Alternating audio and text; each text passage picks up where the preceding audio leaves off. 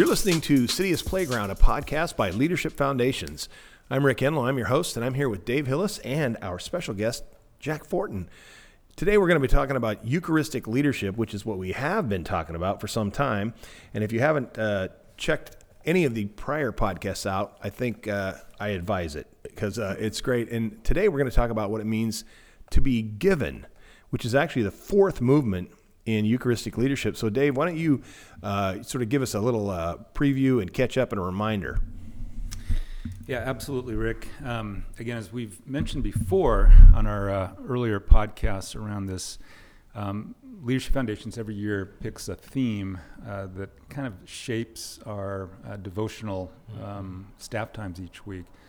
And this year, uh, we decided to talk about this idea about the Eucharistic shape of leadership. And again, the, the background to this is that if you actually see the city uh, as God's playground rather than God's battleground, then it probably should have some impact on what your leadership is like. Uh, in other words, you would be leading different if you actually saw the city as a playground. Right.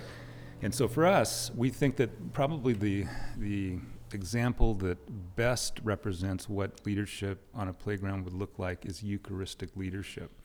And the notion, again, is that the Eucharist is more than just what we do in our faith tradition on a Sunday or a Saturday night, depending on what church you go to. But it really was the way that Jesus lived uh, his entire life. And so, again, the notion that uh, in the Eucharistic leadership, uh, we are taken, um, we are blessed, we are broken, and then ultimately we are given a way back to the world, which is uh, exactly, I think, the way Jesus lived his life. Okay, and the other thing I think, Dave, that we talked about is uh, the fact that, uh, you know, even way back to the beginning of uh, discussing uh, the book, you know, City as Playground, uh, and you'll have to remind me who uh, who said this originally, but I, I remember the quote. But that is, if you want to change the world, change the metaphor. And um, this is another, I think, application of that because I think, like you said, the the idea of the Eucharist has kind of just been a metaphor for sort of um, you know ceremonial you know religious observance you know mem- in memory of but but to, to begin to see it as a you know as a a metaphor for the life of Jesus and the leadership of someone who sees the city that way, I think is is uh, you know really what what you uncovered.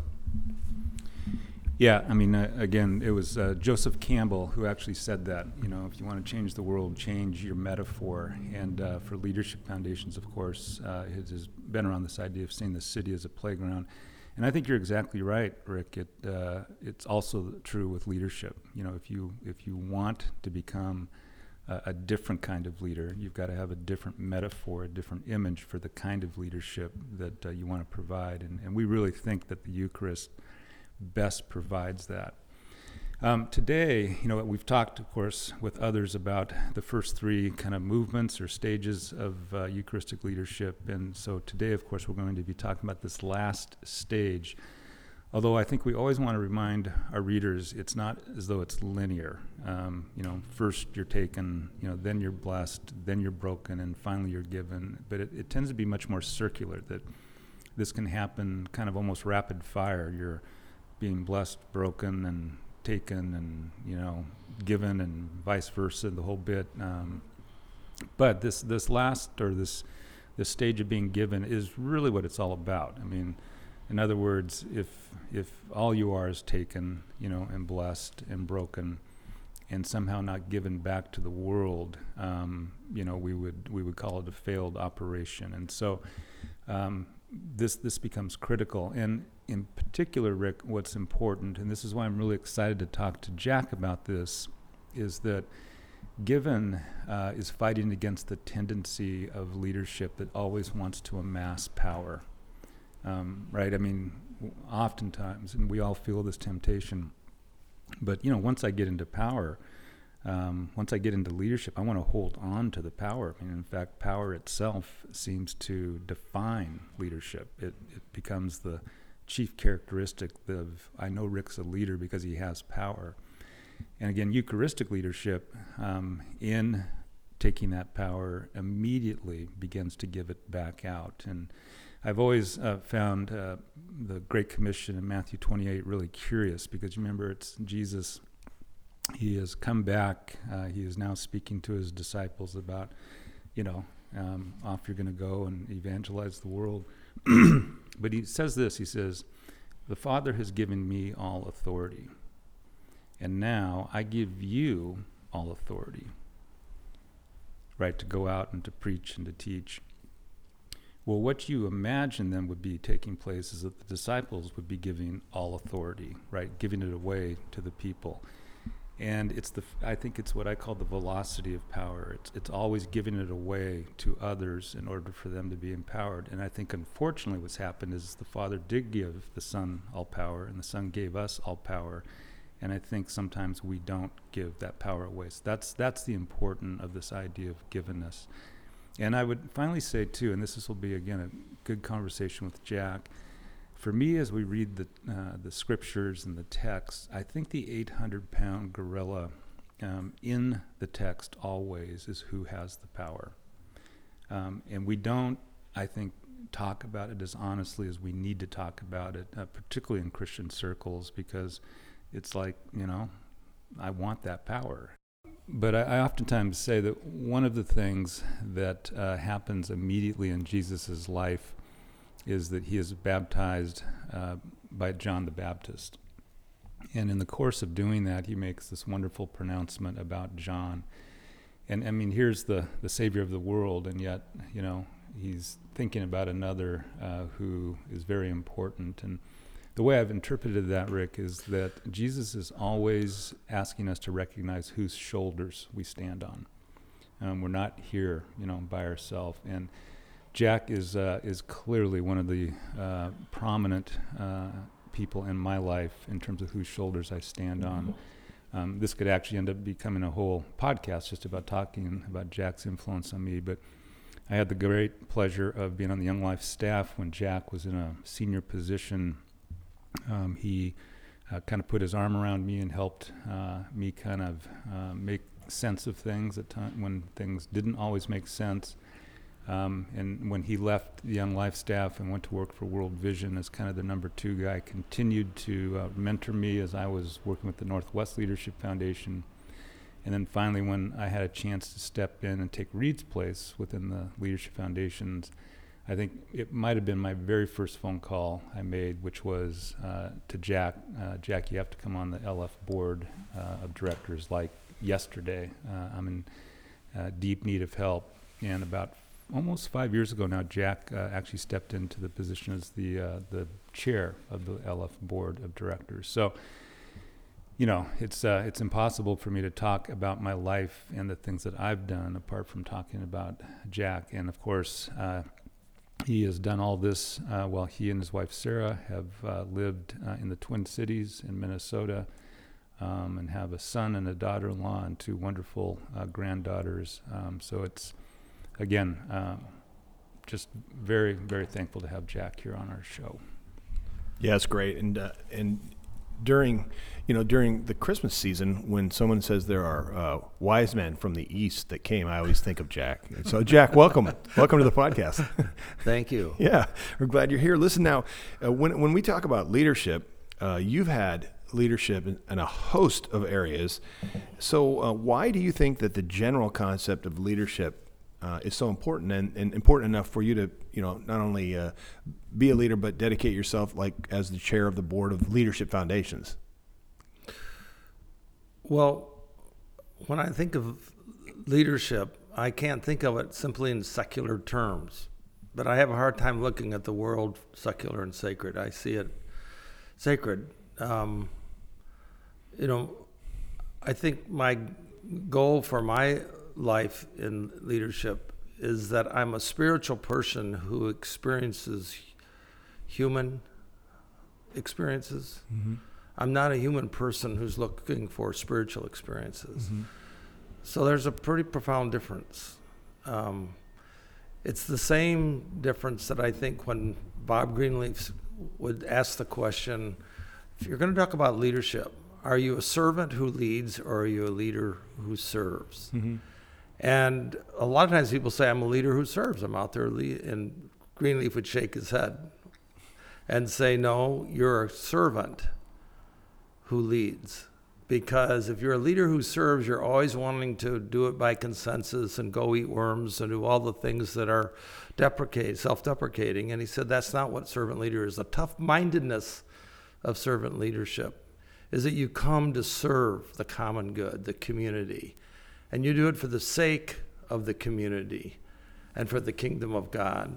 And therefore, you have the freedom then to lead in many different ways depending on what's going on. And today, leadership, is, as Dave has pointed out, often is, and particularly in today's political climate, there's a sense in which if you're a leader, you take the hill. It's all about power. It's all about directing people. It's all about having a better idea than the rest, coming with a good idea and then convincing others. Mm-hmm.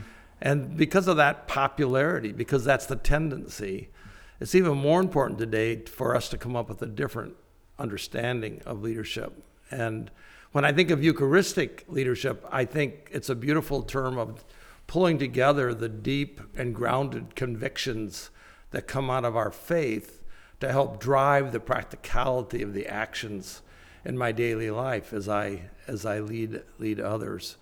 Bob Terry, another one of my good uh, mentors, defined leadership as the courage to call forth authentic action in the commons.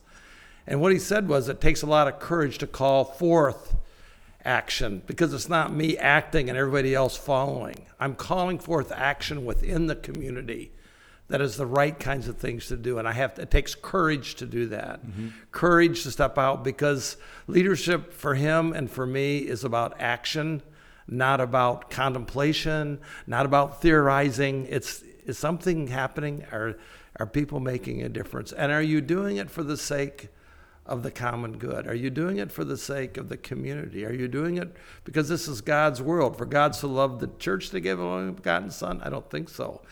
For God so loved the world. And so, therefore, mm. that connection to me is critical. And then the style and the way in which I do that work becomes uh, particularly important. Jack, that's uh, again. I almost want to say, you know, amen, and we'll do an altar call. Yeah. Um, but I, I think again, your your reflection on this is is great. You know, we uh, we asked you um, obviously to come in and specifically talk about this, what we kind of call the fourth movement uh, of Eucharistic leadership. This idea of of now being given, you know, back uh, to the world. Um, you know, as, as you think about this tension, and I know you well enough to know that it will always be this creative tension, but you need power, of course, to get things done. I mean, at, at some basic level, uh, it would be hard to imagine leadership apart from having power. Uh, and yet, it appears also in Jesus' life that you're, the minute you get that power, we're being asked to give it away. How do you toggle, you know, between the two, knowing that you've got to have power? but you also need to give it away. And, and what are maybe some of the things you've learned in that process? Where are some of the obstacles that you find yourself maybe still, you know, kind of fighting with? But comments about that. Well, like everybody, you know, I have my good days and my bad days. and there are my bad days. I want to accrue as much power as I can to move things along with my agenda. Yeah. And um, yeah that's uh, doesn't work very well. Um, but I certainly have. I'm broken as the next person, and so that possibility always is there.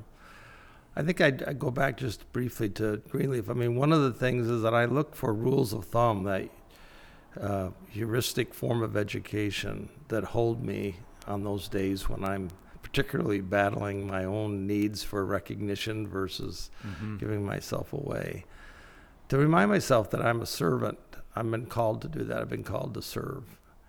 And uh, whether it's my son or my wife or, or an organization, um, if, if, if through my own, you know, spiritual formation, my own spiritual meditation, can set myself free to allow myself to serve the neighbor, I really do feel a a tremendous amount of freedom when I'm there. Hmm. That with a kind of a sense of abandonment, I can then come near and close to someone and knowing that my goal is to set them free and to move them to a place that they want to Mm-hmm. where they want to be and where they are being in alignment and integrated with whatever the mission or the work that's before us. Um, and that's why when I think of the Eucharistic notion, I mean, the Eucharist is the self emptying. You know, it really is a Philippians 2 5 to 11, Mm-hmm. the self emptying of Christ to me. And so, you know, and it's more than a model, it's, it is a way, It Mhm. is um, something I can emulate through God's forgiveness. A second thing that uh, keeps me on track is when I, I'm aware that positional power is the strongest the first day I have a job. And every day that I'm in that position, my positional power recedes because people's fantasies of who I am start to break down to the reality of who the limitations I really have. Mm. And that reminder, a constant reminder that I have to ask permission. Mm. And I begin the day forgiving the organization with whom I'm serving. Because if I don't, because every institution will beat you up. And when you're a leader, you get beat up a lot.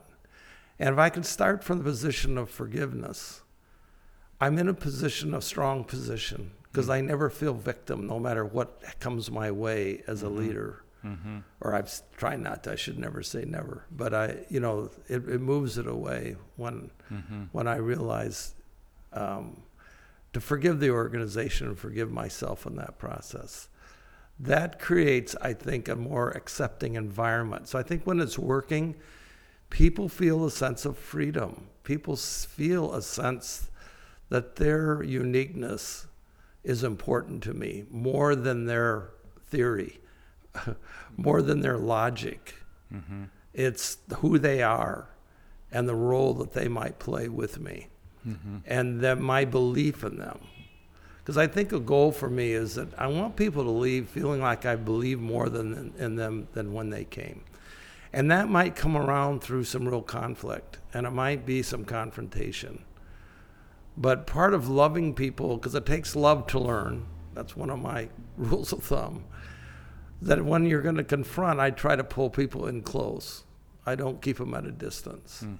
I pull them in close and say the hard things that need to be said, but hold them while they hear it, because people can hear can hear tough things if they know that they're loved, if they know that the person that's talking to them isn't going to leave them, isn't going to. Mm-hmm. Um, You know, Jack, one of the things that um, you have, uh, you know, I know influenced me a lot around, and this is part of the reason why I think Eucharistic leadership for me is so important, is that its net effect in an organization uh, is what you've called trustworthiness.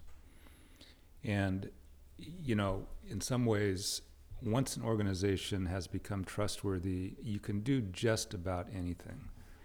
Um, without trustworthiness, uh, you almost can't do anything, no matter how full your bank account is, no matter how shiny your project, you know, product is.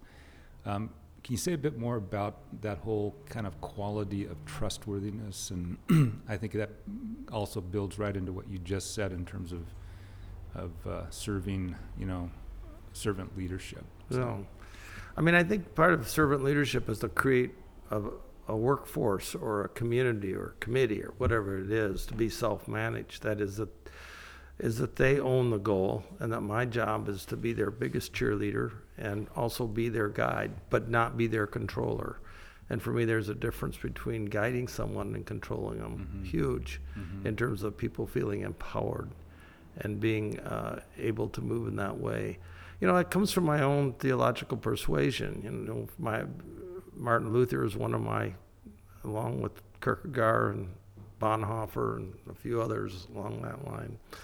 Um, Elizabeth O'Connor, some of these people that have been heroes in in my in my day. Um,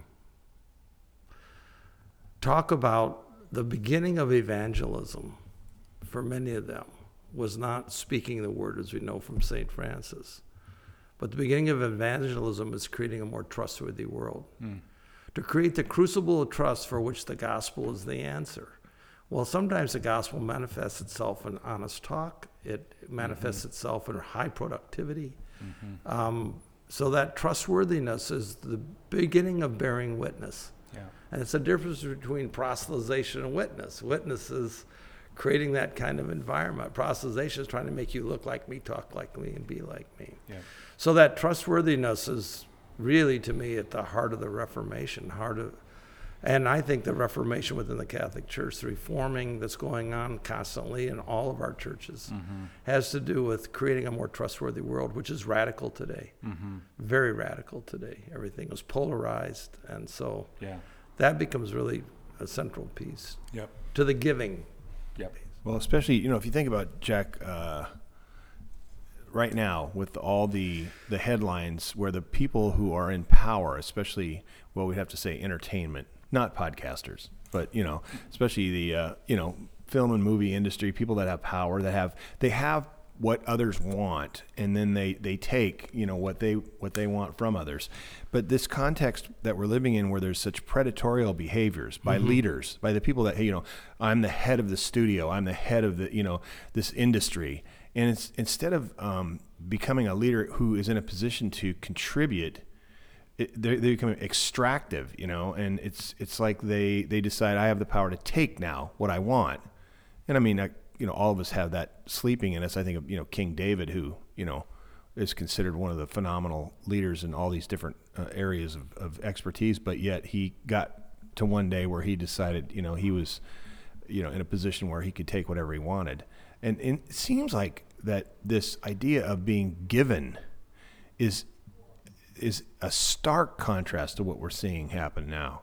You know, and And, and I don't think that you can stay there long by yourself. This is why it's a community enterprise. One of the early mentors that I deeply love is Jim Bere of Borg Warner Corporation. He said, Jack, you can't stand alone. He, he said, every good leader that has done good work, that is work that is excellent and is socially um, productive in the community, those people all have a ca- kitchen cabinet around them. And I don't mind using kind of secular terms because I think they're also very sacred. But he said, mm-hmm. you need three, four, five trusted people who believe in you, who will shoot straight with you and tell you the straight word. Be, be, be less interesting than interested mm-hmm. in you. And if you could have three or four or five, and he told me that as a young man, and he said, collect us. We don't ever have to get together, but we will give you the capacity to have wisdom beyond your years and be far more generous with people than you can in and of yourself. And I think that's part of the secret of being a giver is that others are giving to me and others are joining with me to be honest and open and um, and self, you know, correcting, which um, I think is really critical to to keep keep a stance of giving. Because in and of myself, I, I won't do that. I, I'm too frail. There's mm-hmm. too many points that people can get to me. Mm-hmm. And instead of trying to protect myself, that's why I like what Jim Collins says about a strong leader is one who has a fierceness of direction coupled with disarming humility. And for him, humility was the capacity to have a sane estimate of what you can and cannot do, and have people around you to remind you of that so you don't rob the gifts of others by pretending you're better than you are. Which I think gets back full circle to this notion that to be strong and powerful, I have to hide my weaknesses and come out strong and domineering and demanding. Uh, I think, fortunately, women in the workplace have helped to break that down because that's not their inclination. Uh, partly because of the socialization of how they were raised. But we need to hear that voice because that mm-hmm. voice also, I think, contributes to this this notion of giving. I want to say one more thing Absolutely. to connect. You know, if you look at the word liturgy, I was thinking about that in an airplane coming over. Liturgia in Latin is two words. It's made up with ergon, which means work, and litus, which means service to the community. So the liturgy on Sunday is really a liturgy to the community, a reminder of our faith convictions that drive us to service, to the work of service in the community. Well, th- that's important for me because I go to church on Sunday, and the sense that it's liturgical there doesn't often say, doesn't speak to the apostolic call within the liturgy to send me out and to be sent. Mm-hmm. But the very nature of the word liturgy, once again, ties into the workplace, ties into how I lead. I can't separate Sunday from Monday. I have to see mm-hmm. that connection in order to to stay at the mm-hmm. table, to stay yeah. at the table. Yeah, yeah. In fact, I mean, I think that's a great comment. And Jack and I, you know, a good friend of both yours and mine, Father Steve Lantry, who is the priest of the parish I go to. Uh, when he and I talk about um, the Mass, he'll oftentimes, you know, because he's a Jesuit, and this is what Jesuits do, they ask provocative questions. And I remember one night we were talking, and he said, if you had to put your finger on kind of the moment of Mass, you know, the high moment of Mass, you know, what would it be?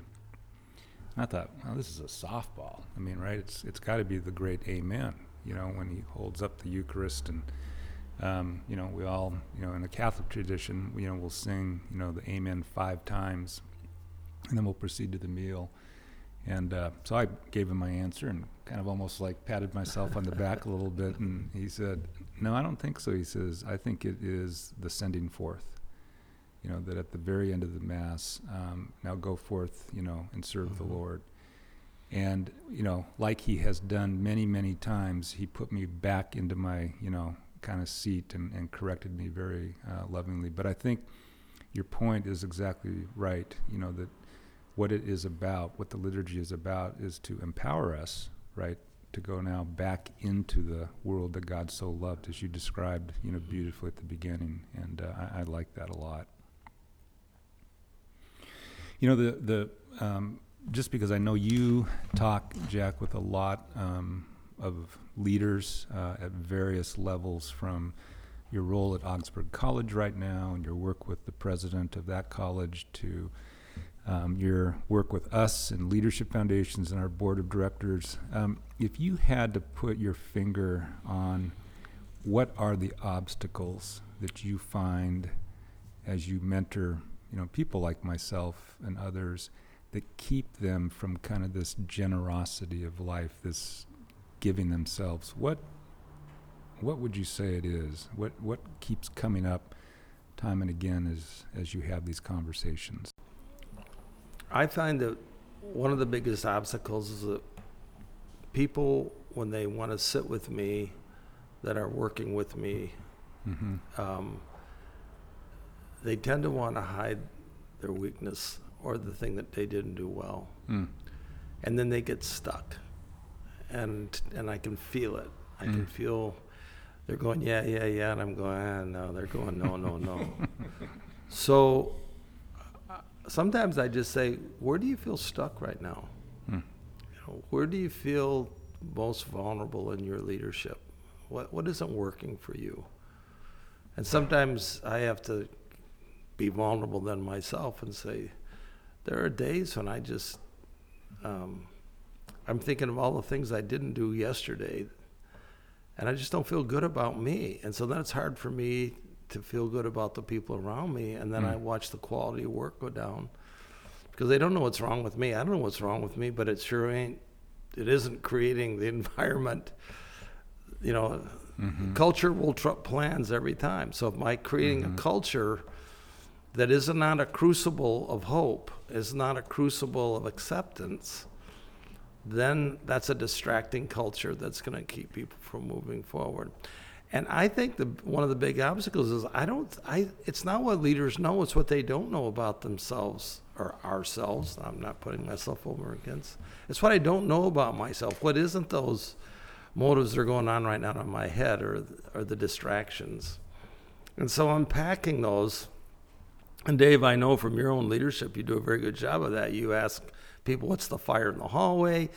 There's several ways you can get at that. Mm-hmm. But if you can't get that out, um, And I've been looking at your list of where that is, and I've moved it up some. just because sometimes I feel like people are so stuck, they need to tell me what the fire in the hallway is so we can get beyond it and Yeah, move. So that would be, I think that's right. um, you know, a lot of days it's not that. But yeah. You know, the other thing, Jack, I've heard you talk about in terms of an obstacle, and I, I think this is kind of genius on your part, is kind of the cult of idealism. And, and by that, you know, we've got this image in our head, and part of it's from the leadership industry that here is a leader and it's this person is flawless you know they're uh, they're you know like this you know kind of manna from heaven and if if somehow i don't live into that um, i can't lead and so what do i do with motives that maybe aren't always as pure as i would hope you know what do i do with clearly a skill set that you know feels like you know it was kind of at the back of the line when talents were handed out and I allow that to literally, you know, move me to a state of paralysis at times. Mhm. And I've I've sat with many leaders where it essentially gets down to I just am not, you know, good enough, and it's like goodness has got, you know, nothing to do with it, or or at least it's not the whole story. But maybe make a comment or two about that, Jack, as you, you know, Well, I think we live in such a competitive society. I mean, my biggest thorn in my flesh is growing up competitively in a competitive high school and then in a college where if I was an A person, I was a, a, student, I was an A person. If I was a B student, I was a B person. So my performance defined who I am. I take that into the workplace. Mm-hmm. I no longer have an interior life that's driving my call. I have an exterior dependency on everybody else around me. And I'm fighting with everybody because it's not good enough for me to win. I have to make sure somebody's losing for me to feel good. Mm-hmm. And that is the biggest thing, is the biggest barrier for me is to break that.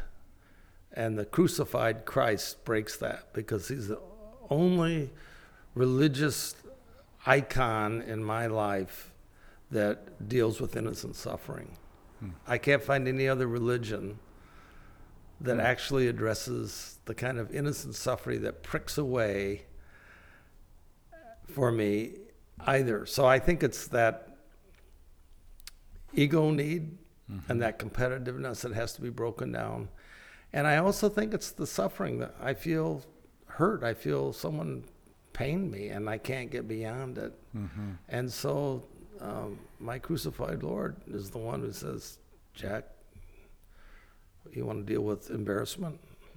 Let me tell you a few times I got embarrassed. Hmm. You want to deal with pain? Let me talk about pain. Hmm. You want to do death? Let's.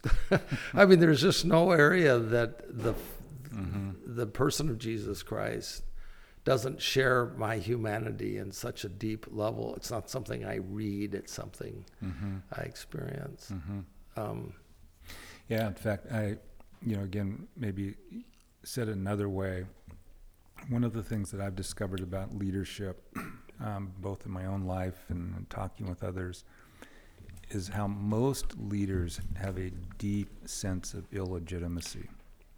That if if people really knew who I was, I would get fired like yesterday. Um, and I, I think that sense of, of illegitimacy um, is is just pervasive, um, and it can happen through so many different angles. From, you know, my understanding of who God is, to my relationship to my colleagues, to, you know, what what I know to be the state of my soul. Um, and I, I think you know the enemy, um, if we want to say it that way, is it seems to me constantly trying to you know illegitimize. tear us down. Yep.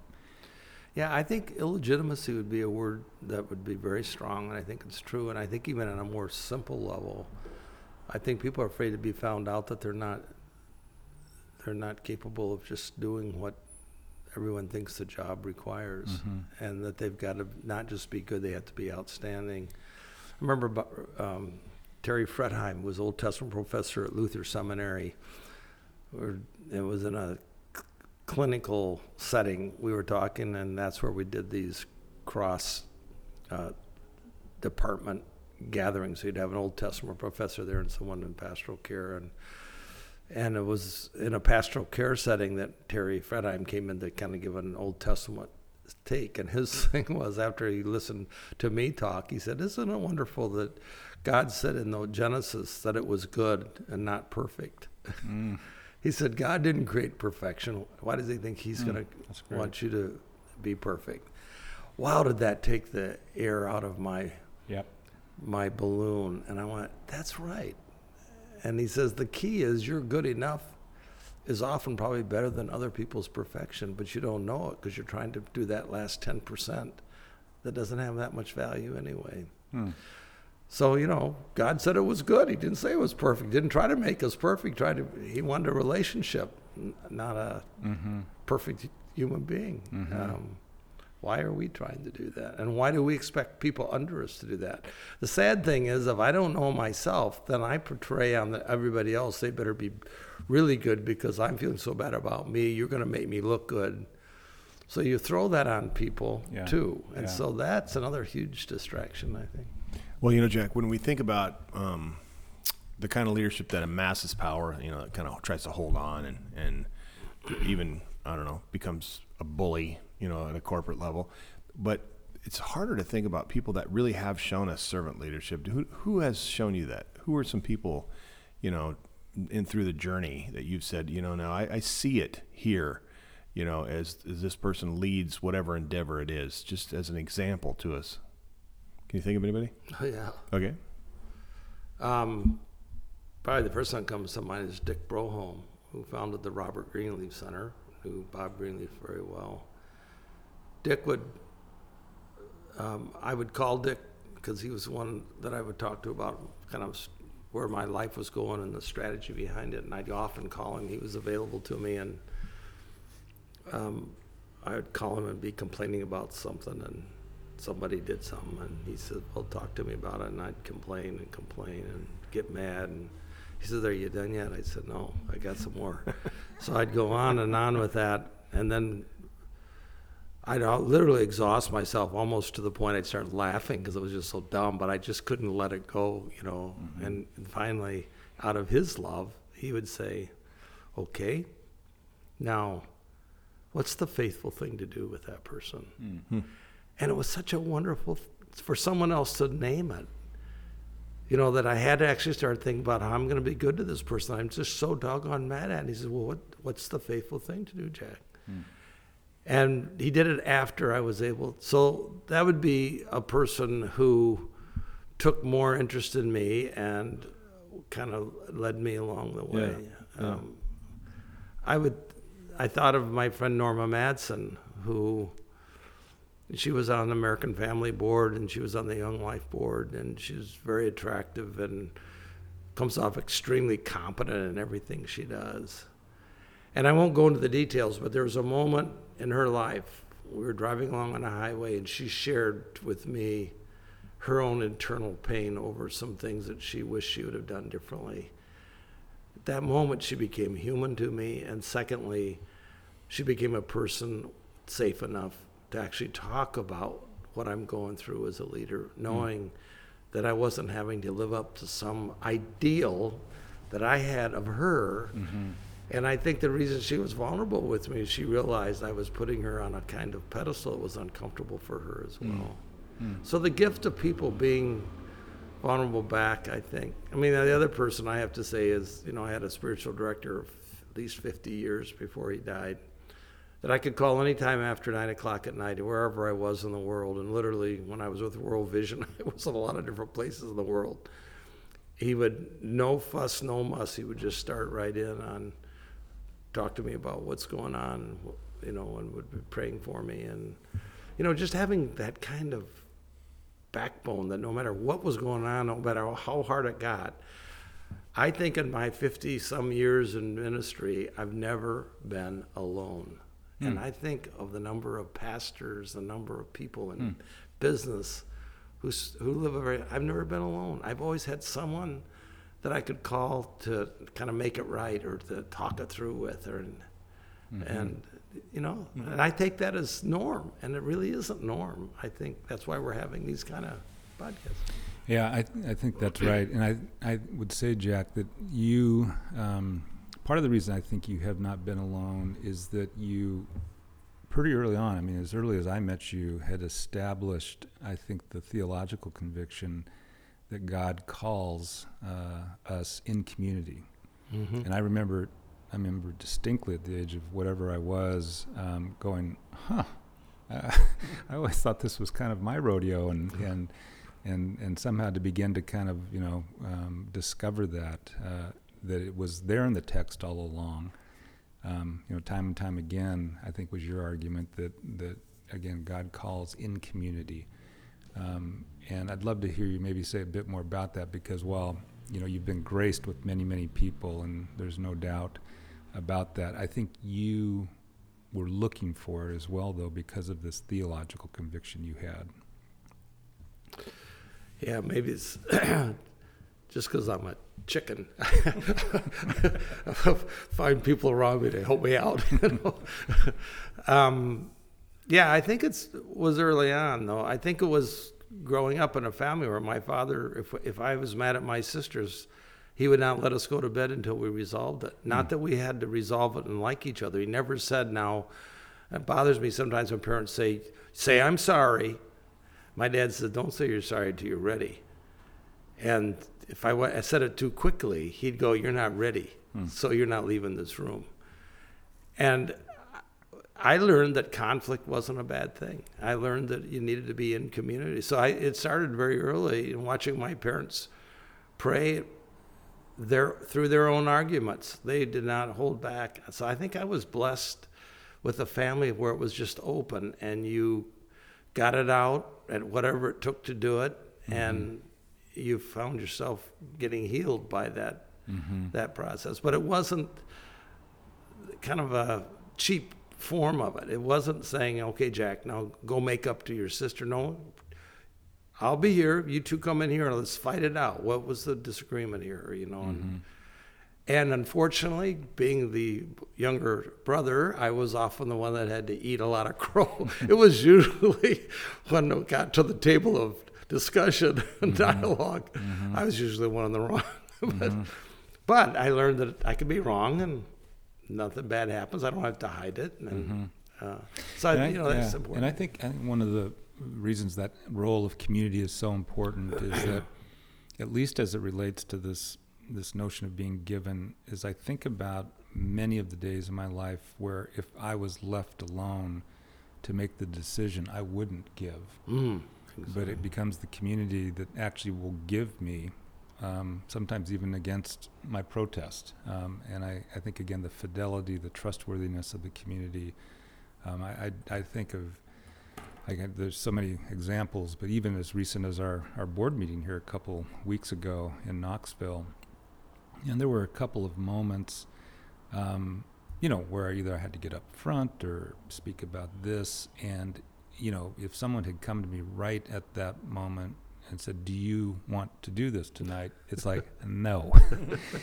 but it's you, Jack. It was, you know, some of the others on my team that said, No, you, you need to do this. And I, I've always loved that little image in, in the book of Acts. Um, and it essentially is right after Pentecost and Peter is now getting up to give, you know, the first sermon.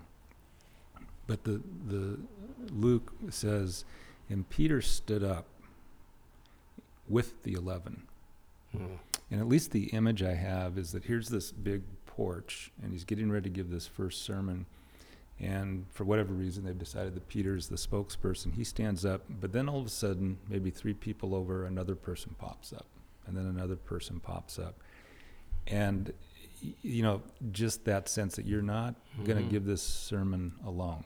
Um, this is our sermon. You happen to be the spokesperson, but this this is our collective voice. And I, I think you've uh, you've shown me that a number of times about just the importance of community uh, in in the process of being given. So There's a time in my life when that I did not do that, and that was when I was at World Vision. And even though I think I made some pretty significant impact on that, given the level of senior vice president I was in, I would say that many, uh, several of those years were marked by my being um, in in in a kind of isolation that was not healthy for me hmm. and I didn't make the kinds of dis- decisions that I would have made had I been closer. Some of it was geographical. I was way out on the coast, and most of the people that supported me was either on the East Coast or the Midwest. And it wasn't that they didn't support me, so I never felt alone, but I did experience a kind of self-imposed isolation, just busyness and doing, and just I remember saying to Sarah, "This is not how I want to live. This is not, this is not what I signed up for, Sarah. Not for you, not for me, not for my ministry." Mm-hmm. And it was one of the reasons, after a few years of being there, feeling like it made impact, that internal reasons why I I I left World Vision, not because I don't love World Vision, I do. But at that point in my life, I needed uh, something different. I, I needed to reframe. So I think we go through those times. So I don't want to come Yeah. off as one who Yeah.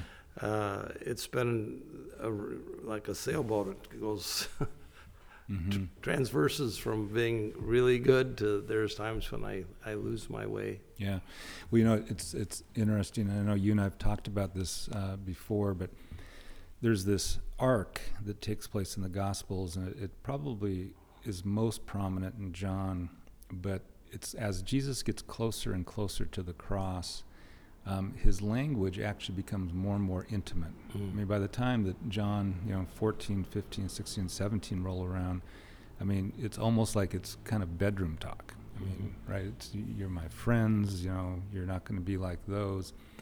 And I've oftentimes thought, is the theological interpretation of that that the bigger the task, um, you know, the greater the vision, the more we need each other in relationship, Mhm. not the less. And I think, again, the world does just the opposite, right? When there's a really big thing, it's like we split up and divide and get around our particular Mhm. issue. But like Jesus always does, he reverses that. And uh, when I think about, you know, city as playground, I mean, it's a, you know, pretty big vision.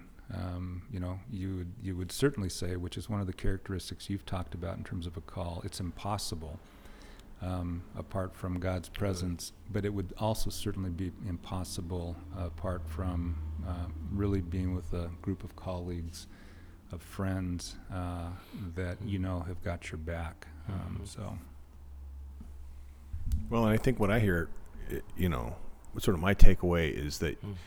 uh, you can amass power or community, but it's at the expense of, you know, one or the other. I mean, it, seems like that people that, you know, when you get in a position where you think you are powerful and you know you're going to become more of a taker than a giver, it's at the expense of community, and then, and then you end up isolated. You know, so I think that's one of the gifts. I think when you say, you know, as a you know, pastors, we we always tell everybody, well, of course we're not alone, you know, uh, you know, because Jesus is with us, right?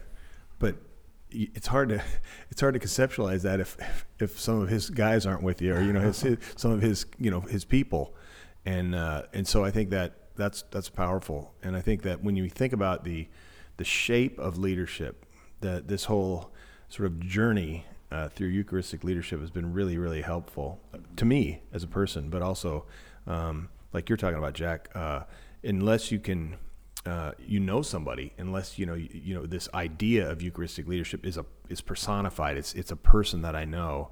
It could stay pretty fuzzy, but you're one of those people, and so I thank you for that. And I thank you for uh, speaking into our lives. And and uh, for those of you that uh, uh, want to tell your friends about this podcast, we recommend it. Uh, and you can also uh, interact with us and ask questions at leadershipfoundations.org.